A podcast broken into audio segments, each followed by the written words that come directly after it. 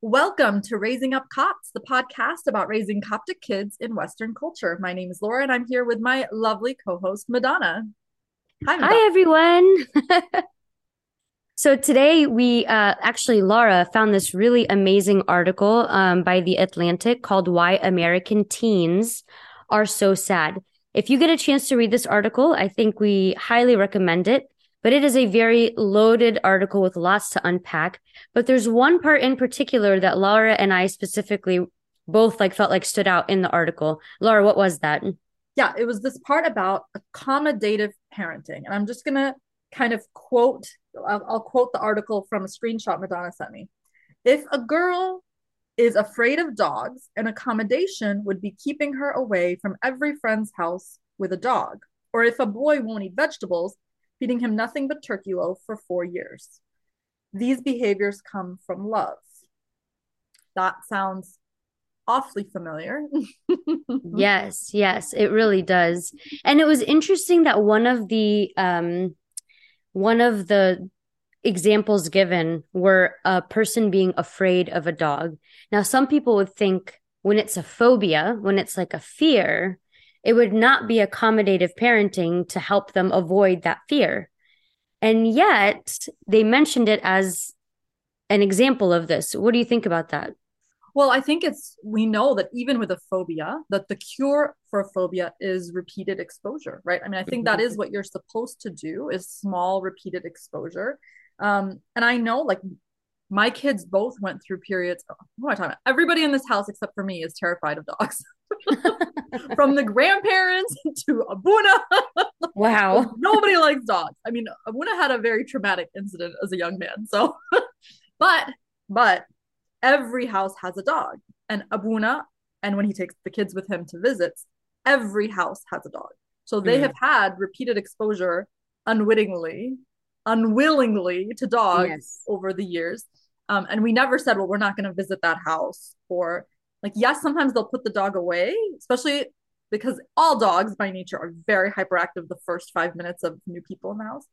But normally at this point it, they, they have all everyone grown accustomed to the idea of you know that dogs exist and they hang around and the dogs really love especially people that are afraid of them. Like they really love to come and sit at the feet of the yes they will tune into those yes. Which is why i never get any puppy love but it's okay I should have been more scared.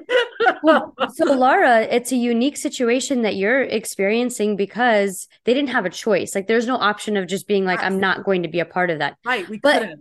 You still got the desired result, which is no longer a huge fear of these animals. So, there is some uh like weight to that idea of repeated exposure. Of repeated sure. exposure. And I yes. think the thing is, ah, uh, okay the thing about fears, anxiety that leads back to accommodations is there's a difference between things that you should be afraid of and things that you shouldn't be afraid of. Like things that are mm-hmm. always scary and things that are not always scary. And I think that, you know, this wouldn't work if it said the girl is afraid of tightrope walking. We're not going to expose, you know, like it's really okay right. to not want to walk on it. Like it's not going to affect your life. But I think when it's something that, okay, like lots of people have dogs, like you're going to run into a dog. We can't cripple ourselves, right? For the sake of the dog situation. Right. Right. Um, the, okay. So I know this is a, a kind of tangential, but I also, because we didn't talk about this before, but this reminds me of when a couple of months ago it came out. And for me, it was like, aha, um, that trigger warnings make people more triggered. Did you see that? Um, piece of news. Yeah. No, I haven't seen it, but I completely can see that. Yeah, like for me, a trigger warning makes me afraid. I don't haven't even seen the thing that I'm going to be seeing. so for those who don't know what a trigger warning is, like you mean like at the beginning of a video or beginning of an article or beginning of like some post, they'll put trigger warning, say like suicide or something like that. And yes. then the article will talk about somebody that attempted and whatever. Yes then you see that trigger warning and then you're alerted to being afraid. Yes, you are alerted to being worried. on high alert, even though maybe you could have read the article and been okay. You would have been fine, you know? Yes. Yes. I could totally see so, that. Okay. So this actually brings me to a question about this accommodative parenting. So I think that there's some situations that are pretty cut and dry that it is accommodative parenting. For example, my child didn't get enough sleep, so she skipped ballet today or something. For me, I think that that is like, yes, sometimes you got to do stuff without enough sleep. Like that's just kind of how you got to function. All right. There's going to be many days where you don't get your eight hours of perfect beauty sleep. You're going to have to do it. Now, I'm going to explain a situation that somebody just told me about, and I want you to tell me if you think that this would be accommodative. There is a specific uh, church event that's going to be taking place, and this person doesn't like to go to these events because the the kids are usually very rowdy, disruptive, a little bit chaotic, crazy, all these things. And this kid comes back from these events defeated, like I did not like being in that situation. I do not like being in that environment. These kids are wild.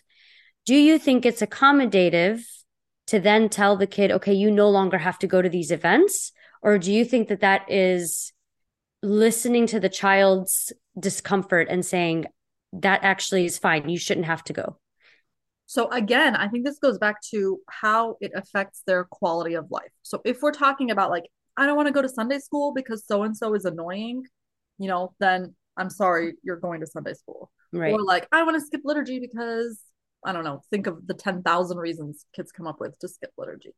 Um, it's okay if like once we skip liturgy or there's a reason and we skip liturgy or we're exhausted, but like making sure that we're keeping that baseline of like, no, we are a family that goes to church every week. Like we're keeping that up. Um, but if it's something that's really optional, like a social event, you know, then it's it's okay to to say like okay you don't have to go this time let's try again in a, another mm. couple of months you know I, I feel like i feel like it kind of depends um on what effect it has on this person's quality of life. So let's actually go back and explain what the article says is the effect of accommodative parenting let's do it. right? So one of the things that it says is um when you are an accommodative parent, you are not allowing your ch- children to experience two very important things. One, the ability to tolerate discomfort, and two, their sense of personal competence, which I thought was really important. That being able to tolerate discomfort, like get comfortable with being uncomfortable, and then a sense of personal competence, which is I can do hard things. Like I can do things that are not necessarily my cup of tea or I can do things that are a challenge to me. That I thought were really important outcomes that I would want for my children. So if I know that accommodative parenting leads to a lack of those things, then I know I don't want to do that. Okay. So, but let me give you another example of a situation. You tell me what you think. This one's a little bit more, um, what's the word when, why can't I think of an English word? okay, this one's a little bit more uh when whatever. Okay. So there is say for example, a girl has just started experiencing her period. Okay? We know that at the beginning, you it is very irregular, it can be very painful. It's a very you know, unnatural feeling for somebody that is starting to experience this. Would you allow them to skip school? I would not. I would absolutely not. really? No, because you have to go to work. You have to you have like you have to learn to have a pad. You have to have that incident where like okay, like you bleed through your clothes and mom has to bring you extra clothes. Like that's like that's like life experiences. It's like that's life. I don't know. I feel like that's really something maybe because my but no, I mean like I've had I mean, I've thrown up in other people's cars from period pain. Like, I like, really, yes. These poor people who lent us their car. I remembered the word i wanted to say is this would be more controversial. That was i couldn't think of the english word. No because i don't want her to do that. Like she's gonna have to go to work on her period she's gonna have to go to you know like she has to she she has to so know. this is actually the reason i brought it up is because my friend um her her tech at her um company comes to work on her period and then wants to leave. She's like a 20 something year old and she asks to leave every time and they're always left in a lurch at work because the person that's supposed to be covering is not there you know, and she's leaving. And they've told her several times, you need to come prepared. Bring your Advil, bring your heating pad, bring whatever you need, but you can't just like leave work in the middle. Now, granted, I think some people have excruciating pain that's probably, you know, out of the, the, the normal. But I don't also want to think like, I mean, Laura, you you're a teacher. Haven't you had to teach with cramping and headaches and all these things and you still got to put on a song and dance and act totally normal? Yes. through COVID. We taught through COVID. Yes. through a screen, but like I still had to be there and active and I had I had another day where I had two kids with fevers in the same room as me with a fever teaching on screen. Like I told I told the kids I was like I am barely available today, but let's let's make it happen together. And I think people are willing to I think there's a difference between accommodations that help you get things done and accommodations that keep you from living. There are different kinds. So I I have a story. Oh my god, mom, I hope you're not mad that I'm sharing this. She only told me this yesterday and I hope it's okay, mom. mom told me that when she was little, she she went to two different elementary schools. And when she was younger, she went to an elementary school with a horrible principal. Horrible. This lady apparently had like crazy hair and very like large, loud, not very loving person. Like like like the Miss Trunchbull of yes. Egyptian elementary schools. And mom told me that she went to school every day and she would throw up at the gates and then she'd go into school. Oh my and goodness. Was like, Mom, like this was like years. She was like, Yeah, it was like for years. I would arrive at school, throw up from the nerves, go in and begin my schooling. And I was like, What about Teta? Like, didn't Teta, you know, accommodate you? yes. oh, Teta is not the top tapa kind. like there, there, was going to be no, oh Habibti, you're gonna be okay. Like just said, get it out your system and get going. Let's just go. like, and I feel like you know, and she said that when she went to the second elementary school, that very different principal was a sweetheart, treated her like a princess, and like her mood changed and everything. But mom is a very courageous person in general. Like she tries a lot of things that I hesitate to do. And I feel like some of that came from that kind of like, you can do it. You can do it. You can do it bleeding. You can do it throwing up. You can do it like you can. So I want you to know that Laura, I think maybe it's our parents' generation because my mom, um, and I say this as kindly as possible. She was not kind to me when I didn't want to do something. like like and I'm talking about anything socially or like academically or whatever. So if I said I'm afraid to go on this ride, for example, and we're at the fair, she'd be like, No, you're gonna do it and you're gonna enjoy it. Watch, just get on. And I'd be like, I don't want to. And she'd be like, No, I'm getting on with you. We're both gonna go. I mean, I'm not afraid of adventure now. I'm not afraid of like any like I'm not afraid of heights. I'm not afraid of motion. I'm not like I'm not I don't experience any of those things because my mom did not allow it. When I learned to swim, my dad's way of teaching me was he would pick me up and throw me in the pool. And he'd be like, "Good luck," you know. I wish I was exaggerating, but that's literally how I learned to swim. But I think now, for me, like I had the opposite, where not opposite. That's a lie. Okay, let me rephrase it. I really enjoy listening to my feelings now. I guess that's what I want to say. I really enjoy being like, no, I'm not gonna do that today, and no one can make me. you know, like I think there is some of that too. Like I, um, yeah, I feel like I don't know. Our the same parents also filled us with a lot of fears about a lot of other things. Yes, exactly, exactly. my, my mom, we also part of our conversation yesterday. My cousins went walking to um, downtown in our very small hometown, very, like very very tiny hometown has a downtown area. Uh, it's literally like a strip mall, but like classy. Anybody who's been to Charlottesville will know what I'm talking about. And they, the four or five cousins and sisters, walked went walking downtown in the dark at night or whatever. And mom was like, "Oh, we were so worried about them. Thank God." Like, um, Peter, one of the husbands, went with them.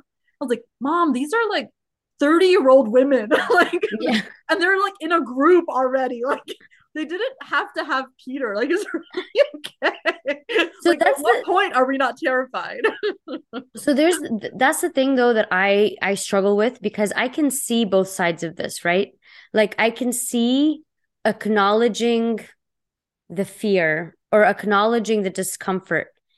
But and and i think that sometimes it's good to listen to your body when you know that something doesn't feel right and something isn't uncomfortable. That is something that i try to teach my kids.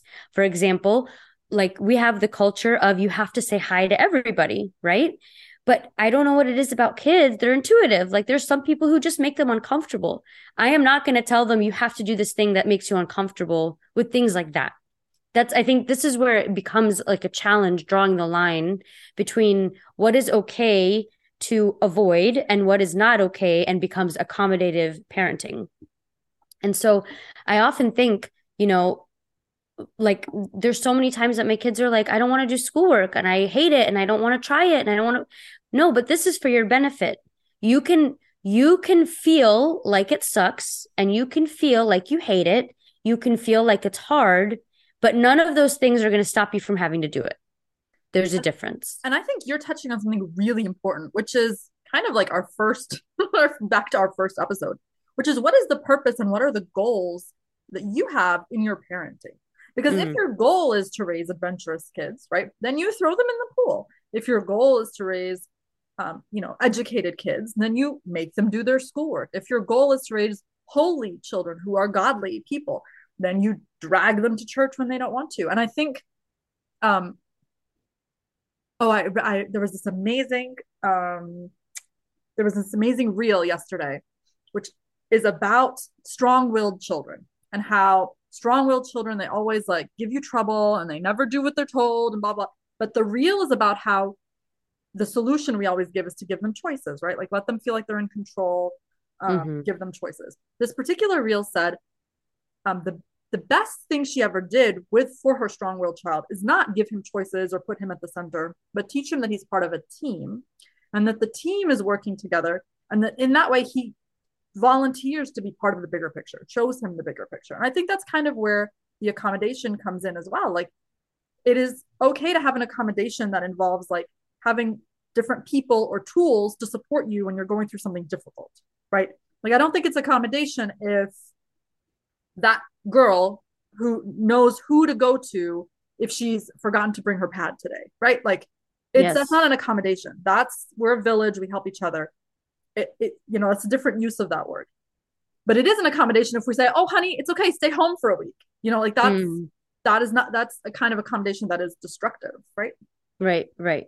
So the bigger picture, showing them the bigger picture and giving them people, other people, connection. I completely agree. And then, so one of the reasons that this article brought up accommodative parenting.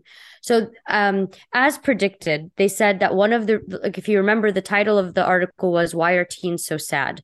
And as predicted, one of the greatest, um, you know, factors in this was social media use. This is something that we've seen a long time coming. We've all observed it. We've all been a part of it. We know that this is true, right? So, how does this play into accommodative parenting? Well, one of the things that it said was that a child is on social media and their brain is growing up very fast on social media. Okay. So they're getting on and they're acquiring information and seeing things and learning things at a very ridiculous rate. Then they get off their phone and here they are in real life. Their parents are not requiring them to do chores. They don't have to do anything that's difficult. They are uncomfortable and their parent says, that's okay. You don't have to do it. So what happens is they are actually slowing down their growth. So their brain growth rate and their body growth rate are not matching. And it ends up contributing to this sadness, to this depression, because they're not able to keep up with the demands of life. Like they're taking in all this information and then they don't know how to deal with life as it as it happens in front of them. Right. Which I thought was such an interesting connection. Yes. Yes. You know, and I think that's one of the things I talked about is how the kids have access to all of the world's doom, right? And mm-hmm. without the tools to be present and to learn to value today here in your own house, in your own school, with your own friends, right? You're busy being occupied with a war far away, which is what bored adults used to do when they read the news read the newspaper yes. at age 40 like that's what you did to amuse yourself not run your entire life based on yes events, right so yeah i think that um i remember that in sunday school many years back maybe five five six years back some of the teenagers came and were like can we have like a practical life class? Like, yes. I've never cooked, I've never made laundry, I've never like done my laundry, I've never done this, I've never done that.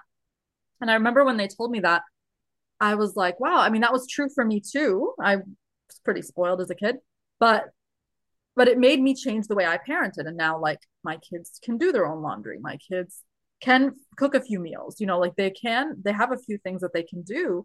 Um, and I feel like that's part of it is training them on real life. Um, mm-hmm. And again, it goes back to giving them the tools to handle the regular things that happen. That's, that's the word. That's the word. Giving them the tools because it's exactly what I envision is you're you're getting all of this data about life is hard life is hard life is hard but then you have zero tools to face those challenges when you encounter them in your daily life. And by the way we're not even talking about big challenges. We're talking about you're out of clean clothes. What do i do? You know uh, like the basic th- things there's a lot of parents who are not requiring their kids to do anymore and I think it also comes from our own generation who finds it easier to just do things ourselves. You know, we were given so many tasks that you just had to do yourself that you got used to doing it yourself. So now we are tasked with this responsibility of being okay, not being the one doing it ourselves, and also teaching our kids to be able to do things you know for themselves it's very it's definitely a challenge it can be a big challenge and i think that you know the way to do it kind of the intuitive parenting way is to give the ch- like to face each challenge as it comes. You know for example um, my aunt passed away last year and my kids came to the funeral. It was a very important funeral. And one of my cousins was like i've never seen kids at a funeral like what like what's why are they here? Like is everything okay? Like are you sure they should be here I was like, first of all, they're priest's kids. This is not even their first funeral. Mm-hmm. Second of all, they're members of the family. This is an important member of our family. And we're all going to go through this tough day together. Grief all together, of us. Yeah. I'm not going to leave them because I remember being a kid and mom and dad were very, that's, I guess, something that they accommodated me on, but they were very anti us going to funerals. Like anything they could do to keep us from going to a funeral, they would do. Any excuse, any any way that they could just dump us somewhere else. Um, and I felt like it was I didn't even know what to do at a funeral until I was 30 something, right? Like it felt like such a foreign space. And I I think it's good for our kids to go through life with us and go through these challenges with us, whatever they happen to be, whatever God sends in the path. We're not going to invent reasons for them to go do hard things necessarily. I mean, I feel like that is the American way, but it's not my way. I'm not going to go invent a challenge for us to go do. Mm. But whatever challenges are coming, we are going to we are going to face them together. I, I completely agree that we need to to show them we need to pave the way of how we deal with challenges. But this also comes with a lot of self work because maybe you grew up in a family that does not deal with challenges appropriately. Like so you have to do the work on yourself in order to teach your your kids how to deal with it in order to set a good example of how to deal with challenges. And i know for me that's something that i definitely have to work on constantly. A lot of this stuff is very counterintuitive to me. A lot of this stuff i have to like consciously think do not do it like this. You need to do it like this and so that is actually one of my biggest challenges with my kids is I have to teach them things that I didn't learn. So it's and they're inevitably going to have things that they are going to have to teach that they didn't learn. Like I'm not going to do a perfect job. I'm aware of that. And I think that's I, the other thing that I'm like really worried about is we don't know the result of a lot of different things. I feel like exactly. I was watching a uh, the the way you phrase that.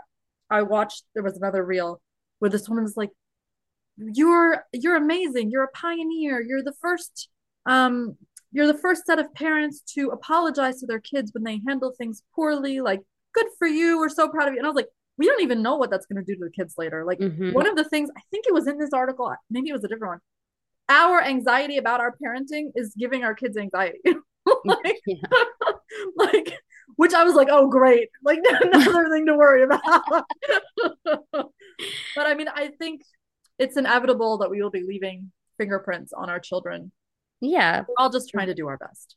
For sure, for sure. And I guess that this is a good kind of stopping point for it right here is that, you know, we want to encourage you. We already say this all the time. We have no idea what the effects of what we're going to be doing now are in the future. But we do want our kids, we know that a common goal is we want our kids to be able to handle life, right? We want them to not be overwhelmed by basic things. We understand that there are some, you know, circumstances that are out of the ordinary, but we do want to encourage you that it is okay to let your kids be comfortable. And this term of gentle parenting does not mean that your children are never going to be upset.